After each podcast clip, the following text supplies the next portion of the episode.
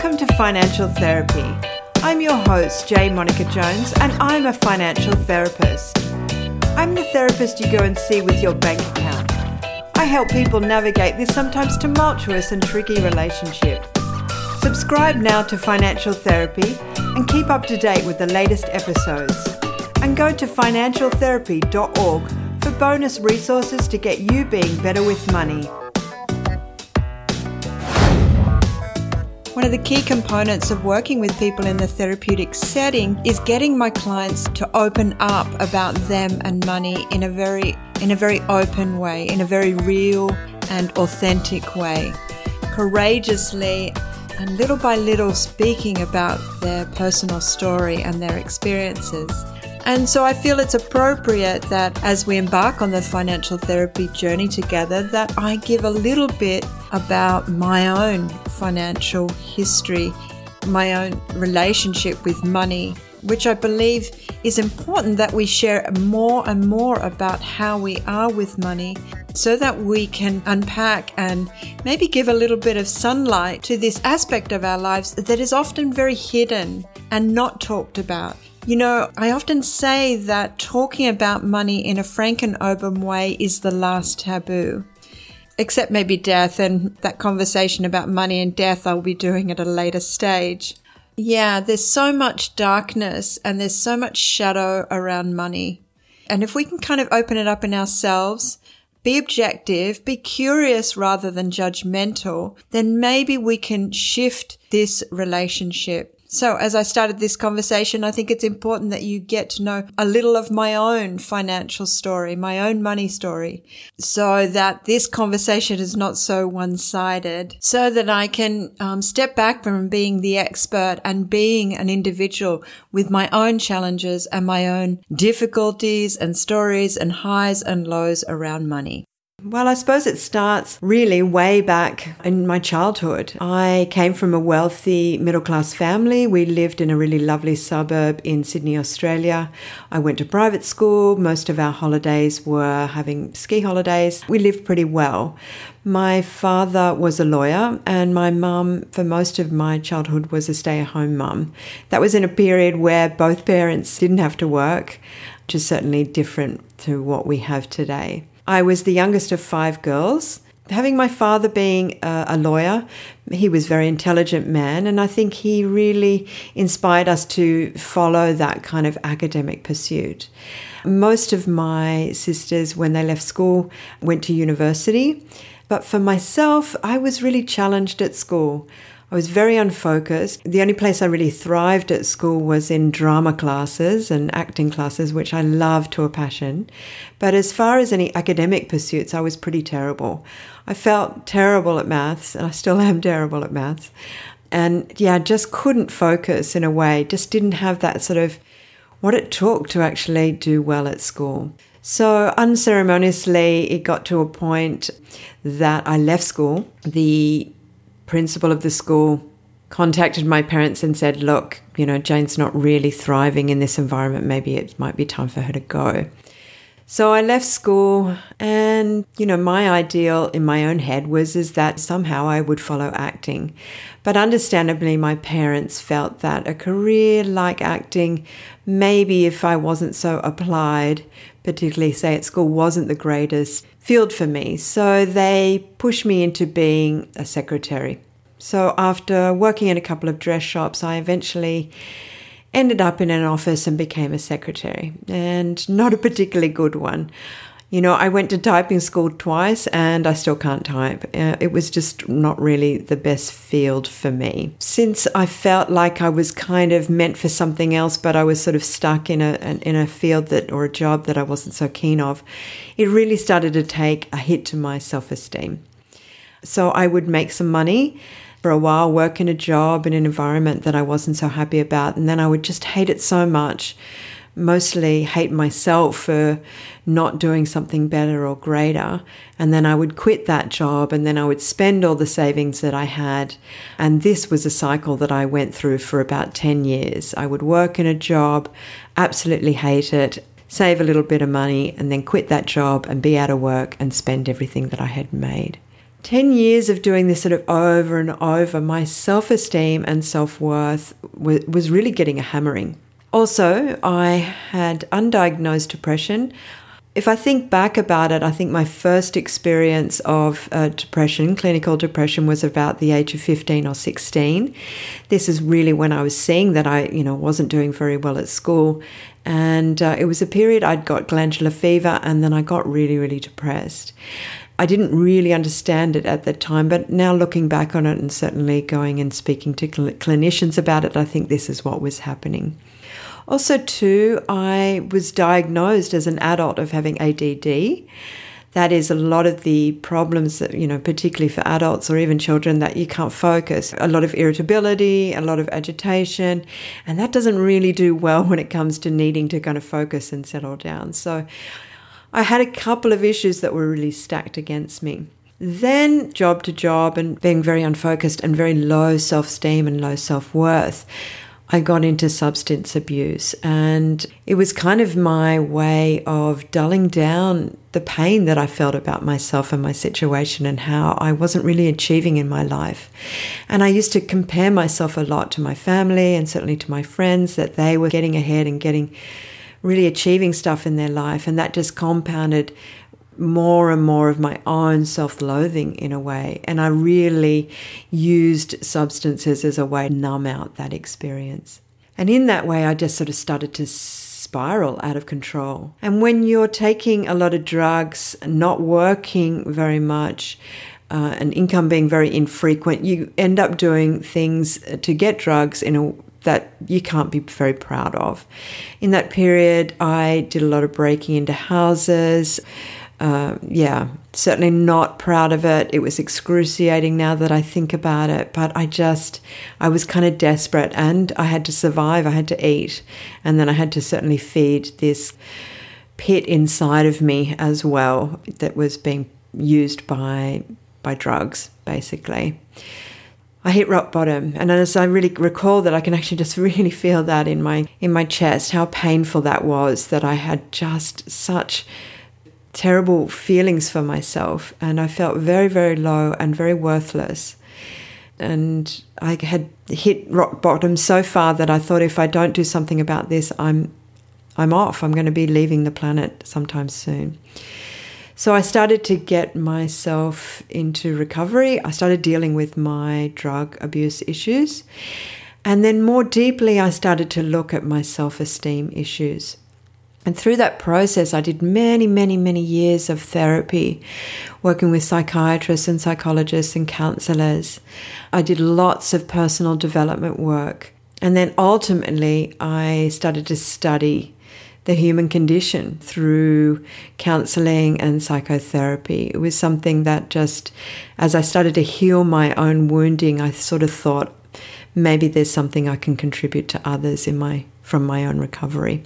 And through this process, I was always kind of captivated with this idea of value or intrinsic value as us as humans. The internal value, such as how we feel worthy or unworthy or unvaluable, as well as intrinsic value as human beings beyond what we do in our jobs or what we contribute to the world, but just that this unique beauty and this miracle, really, of being a human born in in the middle of this crazy universe, as well as value or external value, how the world, or more particularly the marketplace, views us or judges us or pegs us against a price.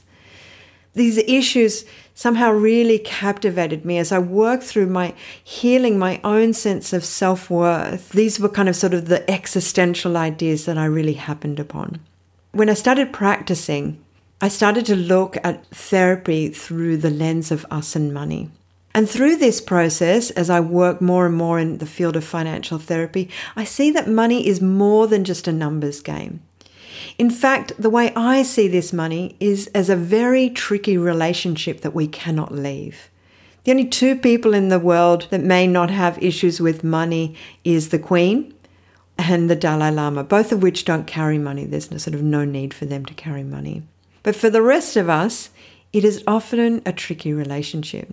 As a financial therapist and working with people, I've come to realize money is often more than just numbers and how much is sitting in our bank, but is a projection of all our hopes, our fears, dreams, and certainly our sense of internal deficiencies or psychological deficiencies. And I'm curious on how issues of self esteem and how that can impact the way we manage money. In my book, The Billionaire Buddha, I talk about money and pain. And, and this is money and pain in relation as money as pain relief, or more particularly, money as pain relief against emotional pain. I also talk about money and power, and probably something that we don't speak enough about, and that is money and shame. How we often have a lot of shame about us and money. I'm also really interested in how we earn. And when we have to earn, how might we compromise or give up in order to survive? Give up elements of ourselves, our values, our desires, our dreams, in order for us to survive.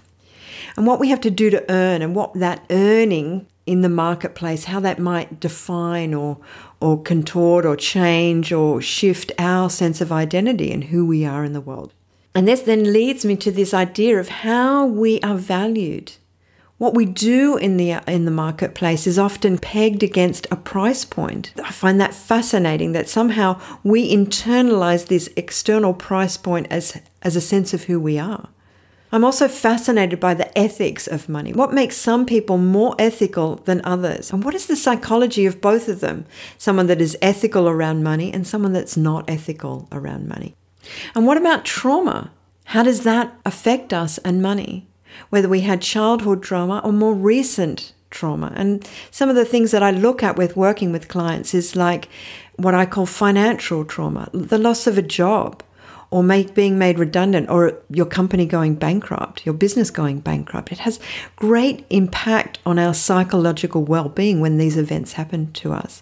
Certainly going through a divorce and financial settlements has severe impact on our sense of emotional well-being. I'm very passionate about using psychological terms when we're dealing with money. So, financial abuse, economic trauma, financial trauma, financial shock, such as when a big unexpected bill comes in for us and how we feel that. It's a very visceral experience about, oh gosh, how am I going to manage this? And the more I work with clients, I see how emotional landscape has an impact on how we manage or deal with money, such as how we can deal with debt. What happens to us when we, our credit cards go crazy, when we end up using our credit cards a lot. Working with people in divorce, I work with a lot of individuals that are going through divorces and how we work with money and issues of revenge in a way. We can often use money as a form of a weapon against another person. Being left out of a will, quite deliberately, can be seen as a weaponization of money against someone else. How we use money to try and control others, such as financial abuse, and it's great that that word is starting to come out more in the vernacular, that victims of domestic and family violence, and there's issues of financial abuse. We could also say that corporations not paying above the living wage can also be a form of financial abuse. Further on on that, what about financial ethics and values of large institutions? Things like modern slavery. There's a terrifying amount of modern slavery around the world. You know, what's their psychology that they're making those decisions that may harm people in some way? I'm, I'm fascinated by that. And I work with people with many issues. It's not just the maladaptive areas of gambling, of, you know, overt financial risk or not being able to save or not being able to budget or overspend or under earn. But I'm also looking at kind of deeper issues such as where we might feel, say, internally impotent or deficient in some way psychologically, like we just don't feel like we're impacting in the world in the way that we want or we're not being seen in a way that we want to be really fully seen seen. And we might sometimes use money as a way to compensate for that kind of internal or psychological deficiencies. This is something that we may not often think about, but in my work as a financial therapist, I'm often seeing that behind some of the kind of issues of working, wanting to accumulate more, can be maybe a compensation for something that we may feel internally. I'm also fascinated about how we sabotage ourselves about money. This one's very much locked into issues of self esteem when we don't feel or we don't have a great sense of self esteem where we often sabotage ourselves with money, as well as the deeper issues of how what we kind of really compromise ourselves or for want of a better word, prostitute ourselves in order to survive. And that could be that we stay in a relationship longer than we want to because of financial security, or we align ourselves or work for organizations even though we, we don't believe in their values, just so that we continue our pay packet. So you can see that money is actually a bigger conversation. Money is the last taboo. Talking about it in a very open and frank way. It's like how we didn't really speak about sex 20 or 30 years ago in a very frank and open way. And money really is that last taboo. We just find it very difficult to talk about it frankly and openly. And I have many theories about why that possibly is, but it has to do very much with how we feel capable or incapable in our ability to survive. And so it's locked up in shame around that too. So, my passion for this work around financial therapy, beyond just the accumulation of money, is to have a bigger conversation about us and money. And maybe by doing so, we can build more compassion for ourselves and hopefully, by healing some of our own issues with money, we might be in a better position to tackle some of the bigger issues, such as profit over people and the planet. So, this is the scope of this podcast. We are going to be really journeying into how we can repair this very tricky relationship. You know, it's something that we can either have a good relationship with, we have it in our right place, and it's, you know, something that's a, as a tool um, maybe as a teacher about sense of self-esteem and self-worth, but it is a relationship to its core. You know, some of you might be interested to go and check out my book, The Billionaire Buddha. For those that live in Australia and want to get the hard copy, it's best to get in contact with me. You can find a link here on the financial therapy website. If you wanted an ebook, of course, you can get it at most online book retailers. I truly hoped you enjoyed this episode. Please subscribe to the Financial Therapy Podcast as we continue to discuss a bigger conversation with us and money. Also, go to financialtherapy.org for more resources, financial well-being programs, or you can work with me. Just get in touch. And thank you for listening.